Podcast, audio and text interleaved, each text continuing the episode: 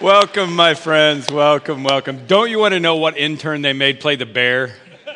I do. I don't have any idea who that was. Um, welcome. We're glad that you're here. We, uh, we're in this series uh, about My Friend Has a Question. It's kind of a way for us to talk about um, the things that people ask us on a regular basis. I want to say welcome to our Homer campus, welcome online. We're glad that you're here. Uh, the, all religions do things differently, and so people ask us from time to time, why is it that you do things you know, one way and, and other churches do it the other? So, My Friend Has a Question is just a, a great way to talk about what, what, what the answer to that question is and what the answer to a lot of questions are. Like, for example, next week, um, do you have to have Jesus to get to heaven? I mean, we're going to talk about that. How does this work with uh, the rest of religions? Last week, Todd did a great job talking about how does prayer work. We're going to talk about, uh, you know, is there room for an LGBTQ person in this congregation, the gay homosexuality issue? We're going to talk about all these different, uh, like, why is there suffering and how do miracles work? And I mean, these are the questions that people ask us on a regular basis, and so that's what we're doing during during this series. Um, you know, part of what we do here, let me just tell you right up front, is is stylistic that's the difference okay? Part of it is strategic okay? And, and so i'm going to share a link for you uh, on our social media page from a series that i did uh, back in the fall uh, called rumor has it. And, and that was a way to kind of talk about like why do we do the things that we do around here? You know rumor has it the church just wants to be big rumor has it church just wants my money. Some of those things that people were talking about we address those and i'd love for you to go back and watch those again. Um, and, and, and one of the things is um, you know, video. Why, why do we use video? Why, why, do we use video teaching? Why do we do the things we do? And it was really interesting for me. I had an interesting video teaching moment last weekend. Uh, I was preaching on both coasts at the same time last weekend. I had, uh, I had already agreed to go to Los Angeles to preach for a church out there about our size. It was starting Life on Mission. And if you're new, Life on Mission is a, is a book and a program for churches that I wrote to help them get their people stay on mission. And I had already agreed to do that along the way. And um, they had a Thursday night service. And, and so I was going to go out there and, you know, and do all that. Well, I'll, I'll, just tell you why. Go ahead and throw my picture up. This is really why I decided to go out there because um, Olivia lives there. You know, I say yes to LA things a lot. That's my granddaughter, Olivia. And that's my shirt. Papa, the man, the myth, the legend. Okay?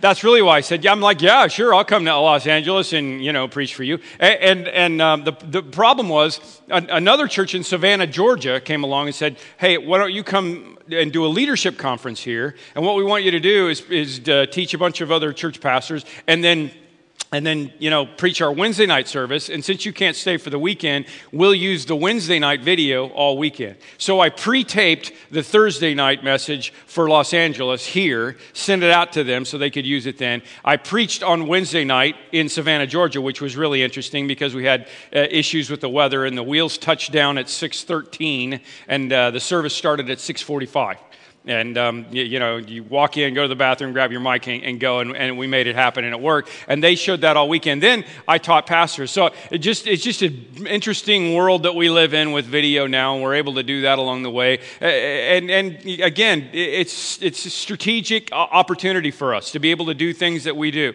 And as at the church leader conference one of the things i told them is if you're going to be effective you need to understand how to reach your mission field you need to understand who they are. Not, not reaching people that you want to be like you, but reaching the people that are actually around you. It's pretty stupid for a missionary to go into some remote part of the jungle and, and make everybody learn English before they teach them about God, but that's what a lot of churches are doing.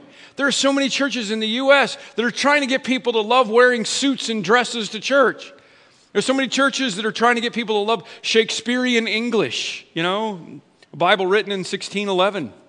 There's so many churches that are trying to get people to fall in love with organ music all over again.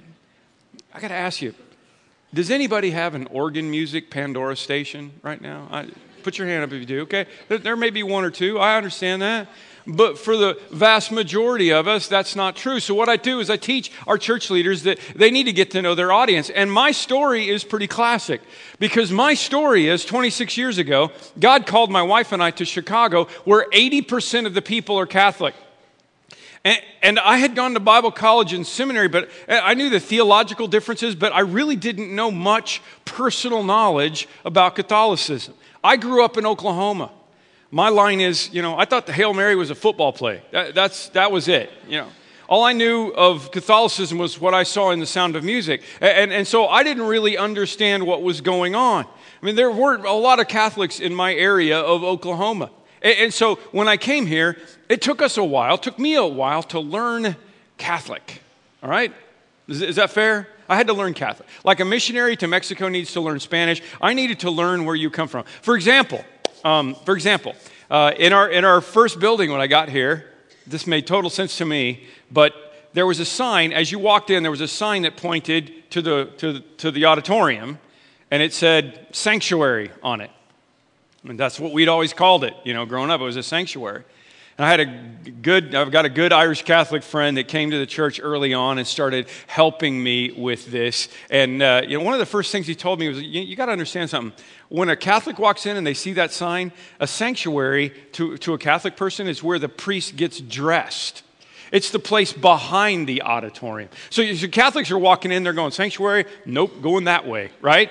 Uh, so we took it down and put up a sign that said worship center. Uh, there, there, there are differences that I needed to understand if I was going to reach these people who are here. And a disclaimer right up front, all right? This is my version of the differences between Catholicism and Parkview. This is my version. Now, I'm going to do my best, and um, you know, I may get to heaven, and there may be a, nun there with a ruler who smacks me and says I messed things up, but that's okay. Here's what I'm going. Okay, I want to tell you right up front. Um, you should feel comfortable if you grew up Catholic. Raise your hand if you grew up Catholic. Let me just see this again. We like to do this so you you can feel comfortable about it. Okay, I want you to know that I am not a Protestant. I'm not a Protestant. The root word of Protestant is protest, right? And, and, we have some differences with the Catholic Church. I have some things that I think ought to be done maybe a little bit differently than the Catholic Church, but I'm not protesting the church. I'm a child of God. I'm a Christ follower. I'm happy working with anyone else who is a child of God and a Christ follower, and that includes the Catholic Church. Here's what's so important to me Jesus said, he said to them one day, they were like, Jesus, people are driving out demons in, in, in your name, and we don't know him. And we told him to stop because he was not one of us. And Jesus said, Do not stop him. No one who does a miracle in my name can in the next moment say anything bad about me, for whoever is not against us is for us. The last thing we need is more Christians fighting against each other. And there are a lot of people who worship in a lot of different kinds of churches, and call the name Jesus, okay? There are Jesus followers who are Lutherans, Presbyterians, Dutch Reformed. I mean, so many different people, so many different denominations. And, and, I wish there weren't, but, but here's the deal. On Judgment Day, there will not be a test, and God's not going to ask you, you know, which flavor were you, and let me see if you're going to get in or not. There, there's an old joke about a guy who arrives in heaven, and, and Peter says, okay, what denomination were you? And the guy says, Methodist. And Peter says, okay, go to room 24, but be quiet going by room 8. Another guy, okay, what, what, what, denomination were you? The guy says Presbyterian. Okay, Peter says, go to room 18, but be quiet going by room 8. Third guy comes up, okay, what, what denomination were you? Catholic. Okay, but be quiet going by, go, go to room 11, but be quiet going by room 8. And, and the guy's been listening to all this. He's like, I understand different rooms for different denominations, but why do we have to be quiet going by room 8? Peter says, well, the Baptists are in there and they think they're the only ones here.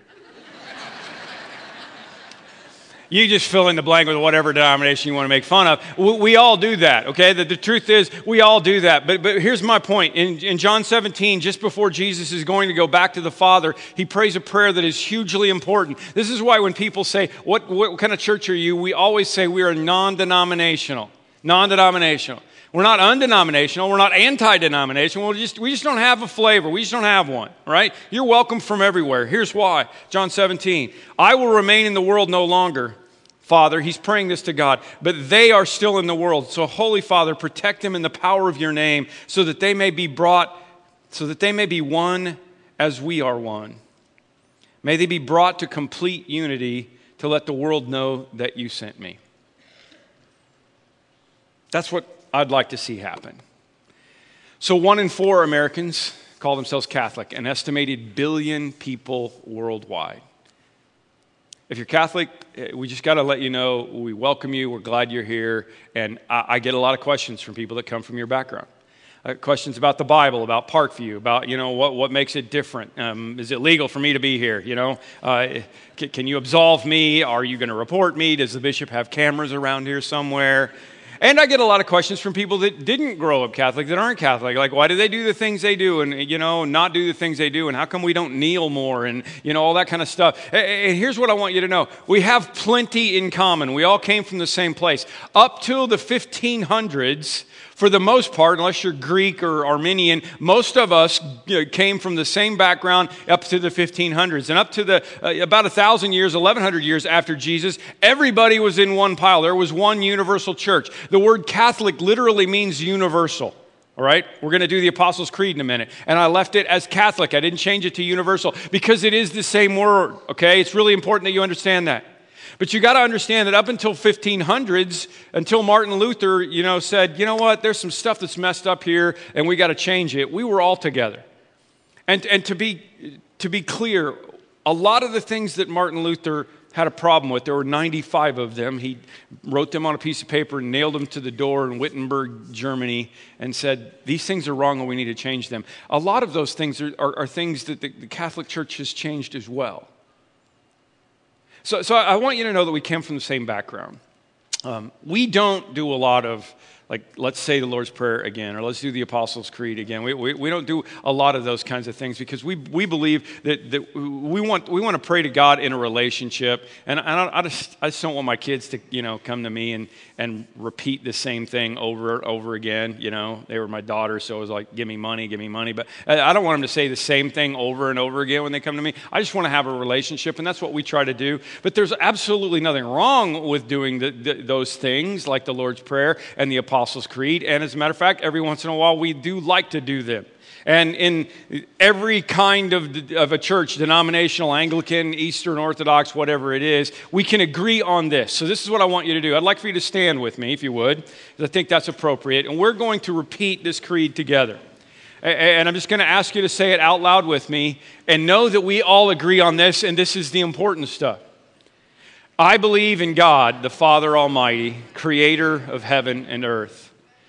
I believe in Jesus Christ, his only Son, our Lord.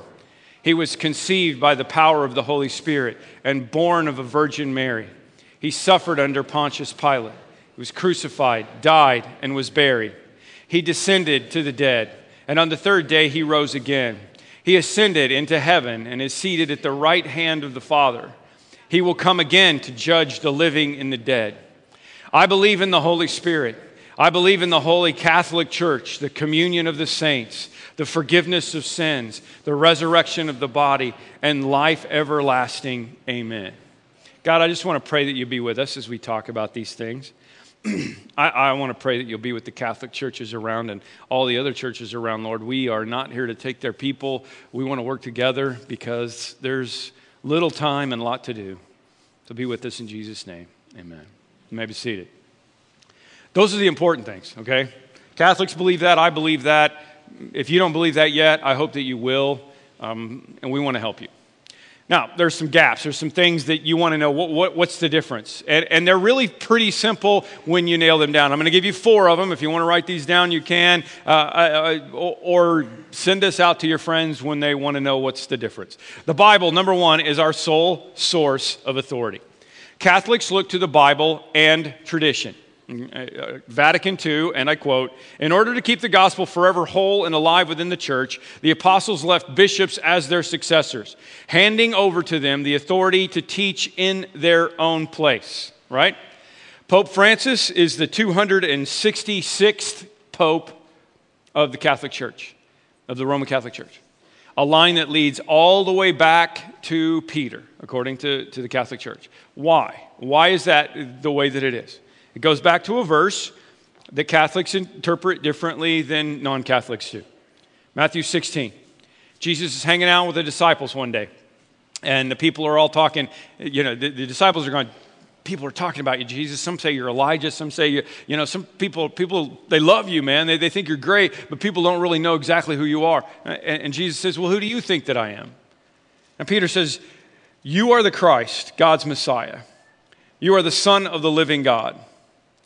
Now I say to you, Jesus says, that you are Peter, and on this rock I will build my church, and the gates of hell will not overcome it. On what rock? If you're Catholic, you believe it's on the rock of Peter. You are Peter, you are the rock. Jesus changed Simon's name to Peter, the rock. So I get that. They believed that Peter was the rock, and he was the first of the, of the, of the papal succession that was going to happen 266 times down to, to Pope Francis, who we all love at this point, and, and we're glad he's there, okay? That's papal succession. That's how this whole thing works. Peter was the first pope. If you're non Catholic, you believe that, that what they were saying, or what Jesus was saying, was the rock was what you said that I'm the Christ, the Son, God's Messiah, the Son of the living God. Right? So that, that's, that's the difference. Is the rock Peter or is the rock me and I am the Son of God? And I believe it's the latter, and Catholics believe it's the former. It's okay. It's a, it's a difference of opinion. It's okay. You need to understand a couple of things, okay? Um, Peter was married. We know this because he had a mother in law. Nobody has a mother in law for fun. When. Um, when Jesus came to Peter's house, he saw Peter's mother in law lying in bed with a fever, and he touched her hand, and the fever left her, and she got up and she began to wait on him.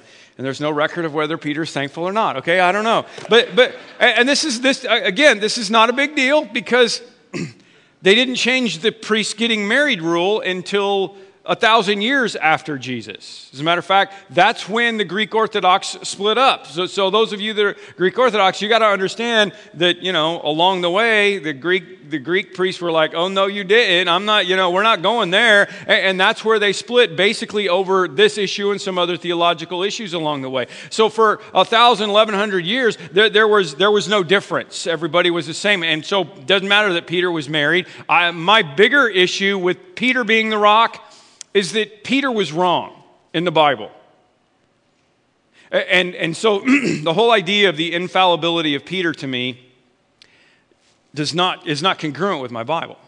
And I know this because Peter was wrong about allowing Gentiles to come into the kingdom. He was siding with the group that said that Gentiles, the non Jews, needed to get circumcised, back to, the, back to the joke, they needed to get circumcised before they came into the kingdom of God. And, you know, that kind of hurts your conversion rate a little bit. And Paul was like, no, no, no. We're not, we don't have to be Jews anymore. We're not Jews first and then Christians. We're just Christians. And so Paul literally confronts Peter in the Bible. That's important to me. Non Catholics believe that Scripture was enough. And, and I'm glad that Peter was who he was and, and, and led the early church. And I'm happy for the church leaders that have been along the way. But when it comes to what God wants, I believe that it came right here. I don't need somebody else with a, with a direct line to God that can tell me what God wants. Vatican II, again, let me quote Consequently, it is not from sacred scripture alone that the church draws her certainty about everything which has been revealed. Therefore, both sacred tradition and sacred scripture are to be accepted and venerated with the same sense of loyalty and reverence. In other words, the things the church has handed down and the scripture is what the Catholics use, right? There's a lot of times people come to me and they'll go, Catholics are, are following rules that aren't in the Bible. That's absolutely true. Anybody that understands Catholicism would say that. No good Catholic would deny that. But they have a reason for doing it. And it's, it's the reason that the non Catholic portion of the Christian world disagrees with, but they're not just making up rules and following for the heck of it. They believe that the, that the office of the Pope and that the church has sacred tradition that has been handed down. So you say, well, that's where they came up with Lent. That's where they came up with no birth control. Those things aren't in the Bible. They're, they're, they're fine. You know, I mean, it's fine if you want to do that. Not eating meat on Friday. Eh, do you, do you know that officially you could substitute something different for that now? A lot of you don't know that. You're still, you know, a lot of people don't. They're still doing the fish thing because they didn't realize it. That you could give up something else and eat steak on Friday night. I mean, a lot of people don't understand where they even come from anymore. All right, the doctrine of purgatory that's not really in the Scripture. Infant baptism is definitely not in Scripture. They changed that 1,100 years after Jesus. Up until then, it was an adult immersion. The eternal virginity of Mary is not in Scripture, it was added. Ash Wednesday it was Ash Wednesday this week, right? Somebody sent me this sign I thought might have needed punctuation. Punctuation would be helpful. I, I don't know. Maybe, maybe not. I, I, don't know. For, for, for me, I, I want to go to this, okay? Everything's not in here, and we all understand that we have to interpret these things along the way. But here's what the Bible says about the Bible All scripture is God breathed and is useful for teaching, rebuking, correcting, and training in righteousness, so that the man of God may be thoroughly equipped for every good work. Which leads me to the second discrepancy that I would have with the Catholic Church, and that is we believe in the priesthood of all believers. In the Old Testament, there was, there was a priestly office. There were people who were set up to be the people who offered the sacrifices, and you had to go through a priest to get to God. Only the priest could go into the Holy of Holies and, offer sacrifices and talk to God. We talked about Zechariah, who, who was the uncle of Jesus, who went into the, you know, that's where he saw a vision of an angel who told him, Fear not. We talked about that along the way. It's important that you know that that was the Old Testament system. But when Jesus came, he changed the system. He said, you don't, you don't any longer need to go through another person to get access to God. And it was demonstrated to us by the fact that at the very moment that Jesus died, the temple in the curtain, eh, the temple curtain in the, in the Holy of Holies, it separated the Holy of Holies from wherever eh, all the rest of us were, ripped in half. And the Bible tells us it ripped in half from top to bottom. Not from bottom to top, not like somebody ripped it. I mean, this was a big, thick curtain. It was an act of God. It ripped from top to bottom. It was as if God was saying, okay, you don't need to go through anybody else now. Because of Jesus, because of the new covenant, you can come straight to me. So when Jesus is talking, he says, Go in all the world and make disciples and baptize them in the name of the Father, Son, and the Holy Spirit teach him to observe everything I've commanded you. He wasn't talking to an office of people, he wasn't talking to the clergy. He was talking to tax collectors and fishermen. They hadn't been to seminary. They'd spent three years with Jesus. We'll give them that. But, but these were not officially trained people. And everyone that he called, he sent to do his work. And he said, I want you to go be priests. This is why I wrote the book Life on Mission, because every one of us has a calling. And Catholics believe that there is a priestly office and that they are the only ones who can administer the sacraments.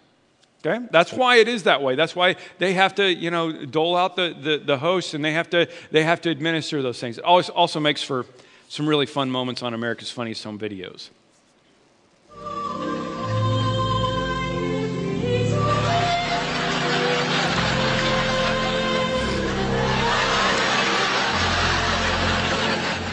What are you supposed to do?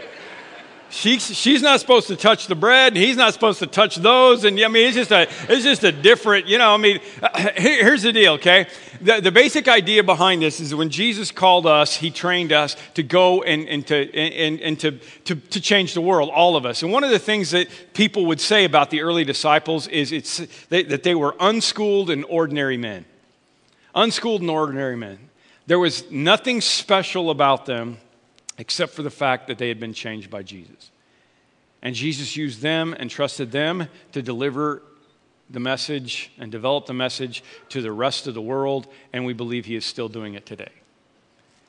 The Bible says, and this is Peter, by the way, you are a chosen people, a royal priesthood, a holy nation, a people belonging to God, that you may declare the praises of him who called you out of the darkness into his wonderful light. What I want you to understand is that the call to be a Christian is the call to be a minister. There's no clergy, laity stuff going on in the Bible at all. That's why we let believers do, any believer do a baptism here, serve communion, pray, visit the sick, share Christ with other people, lead worship, whatever it is. In Acts 2, the words that are used to describe the body of believers in the first century church is everyone and they and all together. And they did these things together. And this is how we exercise the priesthood in the kingdom that is today. As a matter of fact, the bigger problem I have with the whole priesthood scenario for me is that Jesus told us not to put people in the place of our relationship with God. Jesus said, And do not call anyone on earth Father, for you have one Father, and he is in heaven. In other words, I mean, I know you guys do this to me sometimes. You're like, oh, Father Tim, it's okay, I get it. But, but, but I'm not that. And you call me Pastor Tim if you need a title in front of my name, but you can just call me Tim if you want, because all I am is a, is a dude that gets to work here full time and help you figure out how to live in the kingdom of God and go out and live your life on mission. I mean, very plainly, the Apostle Paul said he gave these gifts to the church. Some are apostles, some are prophets, some evangelists, some pastors and teachers. Why? In order to prepare God's people to serve. You see, the Christian life is not about just showing up for church and doing your thing every once in a while and then going back home again. Remember, the only reason that Jesus left you here on this earth was because you have a job to do. It's not a spectator sport. So get in the game. Why? So the body may be built up together. That's how it was supposed to work. The third thing is we admire Mary, but we don't pray to her. Benjamin was a notoriously bad little boy and very selfish. And uh, one day his dad caught him writing a note to Santa. It was Christmas time. Was writing a note to Santa, you know, Dear Santa, I want all this stuff. And dad was just like, I got to teach this boy a lesson. So he went and he put him in the living room. He sat him in front of the nativity scene up on the mantle and he said, Listen, here's what I want you to do, son. You need to sit here and think about what Christmas is really all about. And I want you to write a letter to Jesus. And the father walked away, and the boy got out his paper and his pen and started writing Dear Jesus, I've been a very good boy. Would you please bring me all these things, you know, for Christmas? Just doing like the whole Santa thing. And he looked at it again and he thought, nah, I can't really say that. He scratched it out. So he said, Dear Jesus, um, if you bring me everything I want for Christmas this year, I'll be a very good boy next year. And he looked at it, he thought, nah, that's probably not going to happen either. So he changed it again. He said, Dear Jesus, if you bring me everything I want, I'll be a good boy all week. He looked at it again and said, I can't pull it off. Finally, he went up to the mantle, took Mary off the nativity set, wrapped her up in a little towel, and wrote, Dear Jesus, if you ever want to see your mother again,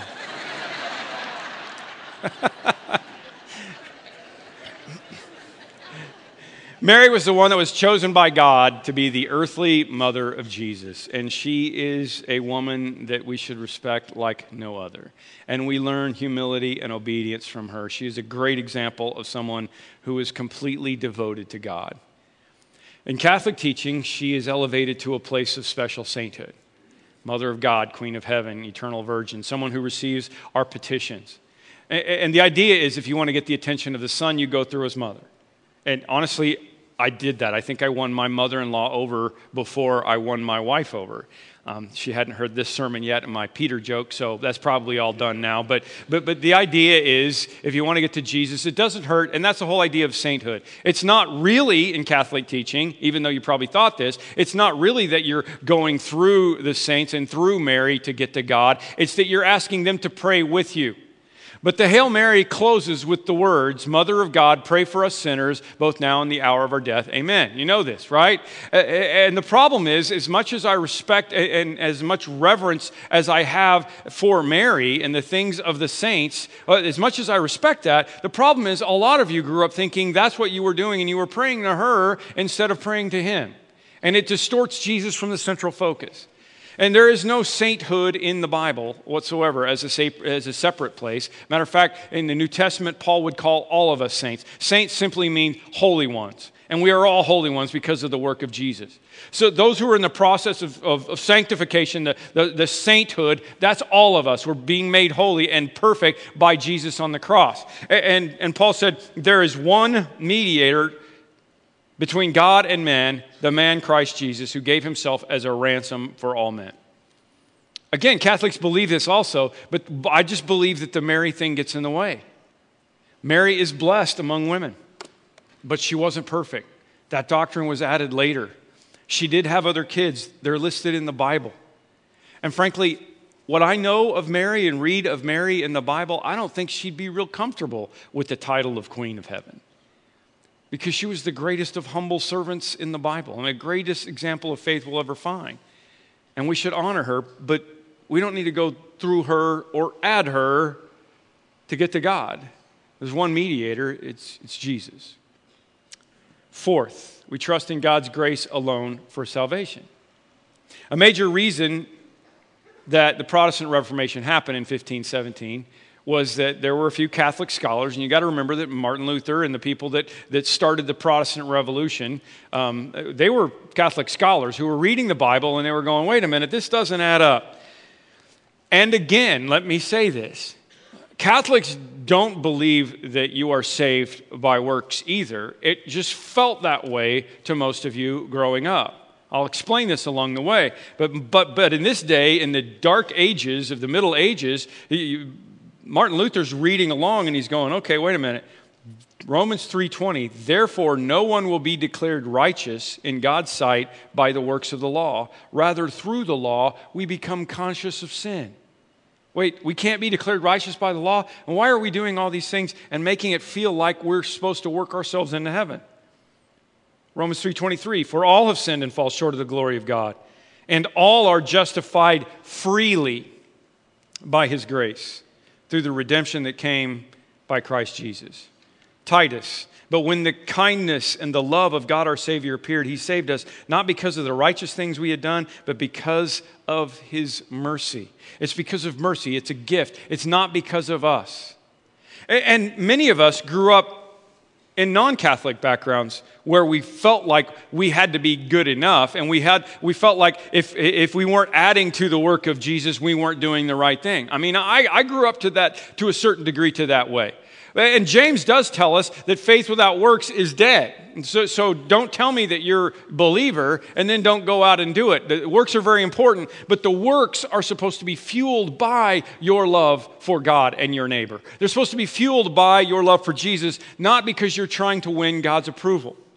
So these Catholic scholars back in, in this Protestant Re- Reformation time, this, this revolution that was going on back in this moment, they, they began to go, wait a minute, we're, we're saved by faith alone. Nothing needs to be added to it. No performance, no requirements, no good works need to be added to it. And, and that's why it was called Protestantism. They were protesting. And, and again, I believe, I, I, I I'm not protesting anything. And the Catholics believe in salvation by grace, but it's the sacramental system that you probably grew up with, that they believe in, that makes things different. And the seven sacraments are the heart of the Catholic faith and practice. And they empower a person to remain in the grace of Jesus. So you have baptism and confirmation and communion and penance and last rites. And, and especially for, for many of you, I think it's the penance thing that was the deal. S- salvation is maintained through church rites and personal acts. And it felt like I needed to do penance to make up for some of the stuff that I'd done. And then there was a whole mortal venial thing. You know, if it was a venial sin, then I could be forgiven for it. But if it was mortal, then I wasn't. And that's not based on the grace of Jesus dying for all of my sins. And a common theme that comes up when I talk to Catholics, people with a Catholic upbringing, is man, I never understood grace. And honestly, the Catholic Church is working on that. They really are.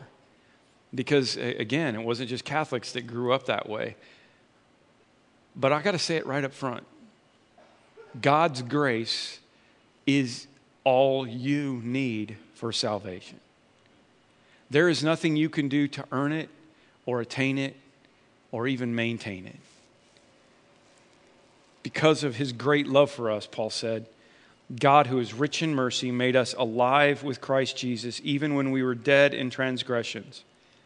It is by grace you have been saved. And then he goes on a couple verses later For it is by grace you have been saved through faith. And this is not of yourselves, it is the gift of God. It's not by works, so that no one can boast.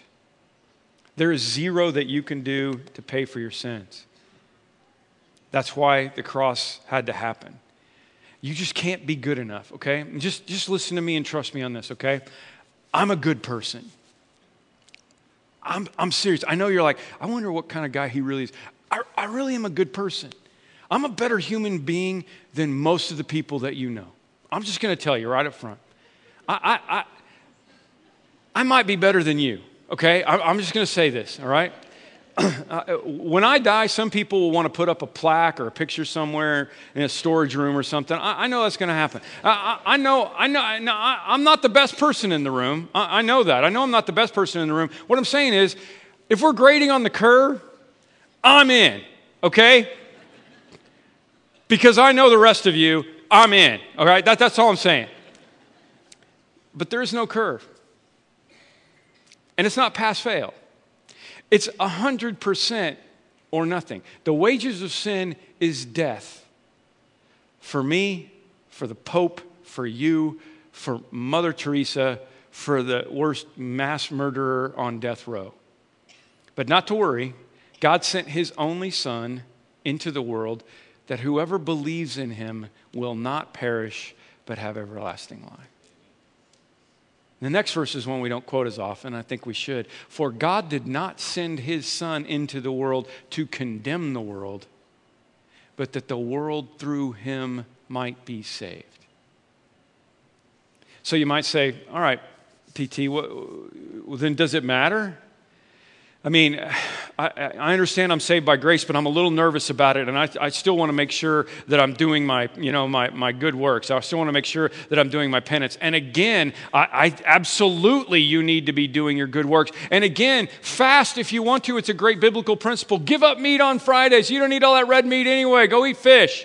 You know, I mean, that whole principle of Ash Wednesday and Lent and, the whole principle of so many different things that the Catholic Church has instituted are wonderful practices. You know, don't practice birth control if you don't want to. I mean, don't, don't get married if you don't want to. All of those things are wonderful things for you to do, and your work should show that there's something going on inside of you.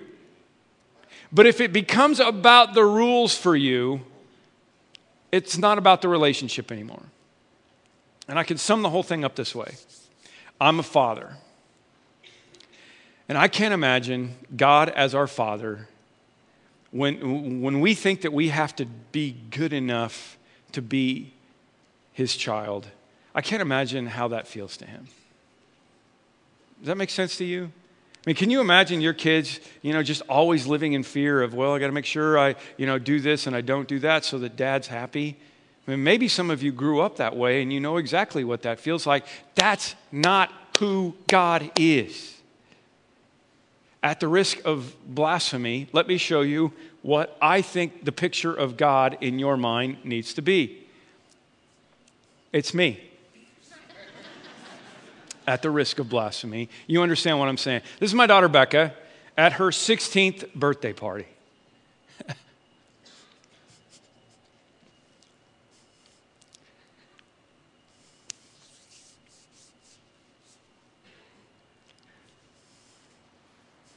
This should be a picture of God. This is the one who's getting married in June. That's why I'm messed up. Her 16th birthday party, and I surprised her. And the look, I don't care about her, her look on her face. She's surprised. The look on my face is, I did it. I made my daughter happy. That's what a dad wants to do. And the reason I'm messed up is because uh, she's getting married in June. It's my last daughter to give away. I thought I was fine, you know? Because as a dad, you're like, how much is this going to cost? And you're just like stressing about that the whole time. And until she sent me the daddy daughter dance song. And I've just been dying. I mean, it's not some dumb country fill your daddy's boots song. It's, it's like, it's, it's killer guy named Tyrone Wells. You may not know him. He's a, he's a newer on the scene songwriter. Um, wrote this song, fun story. I was, I, I, was telling this story of this song. I'll, I'll read you the lyrics in LA when I was preaching last weekend, and a guy came up to me and said, Hey, I know Tyrone. And so Tyrone has already made a personal video for Becca and Andy for their wedding, congratulating them. And I mean, you know, I forgot, oh, yeah, I'm preaching in Los Angeles. Well, that's how it goes. He's a great Christian guy.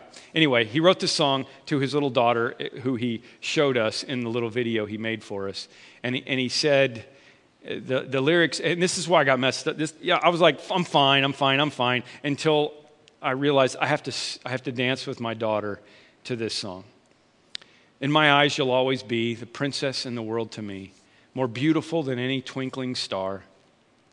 I will guard your innocence, and all I ask in recompense is that you know the truth inside your Father's heart. I hope you remember, don't you dare forget, I will always love you. I will always love you. It's just a simple truth. What else could I do? I will always love you. That's who God is. Don't let anything else get in the way of that. See what great love the Father has lavished on us, that we should be called children of God. And that is what we are.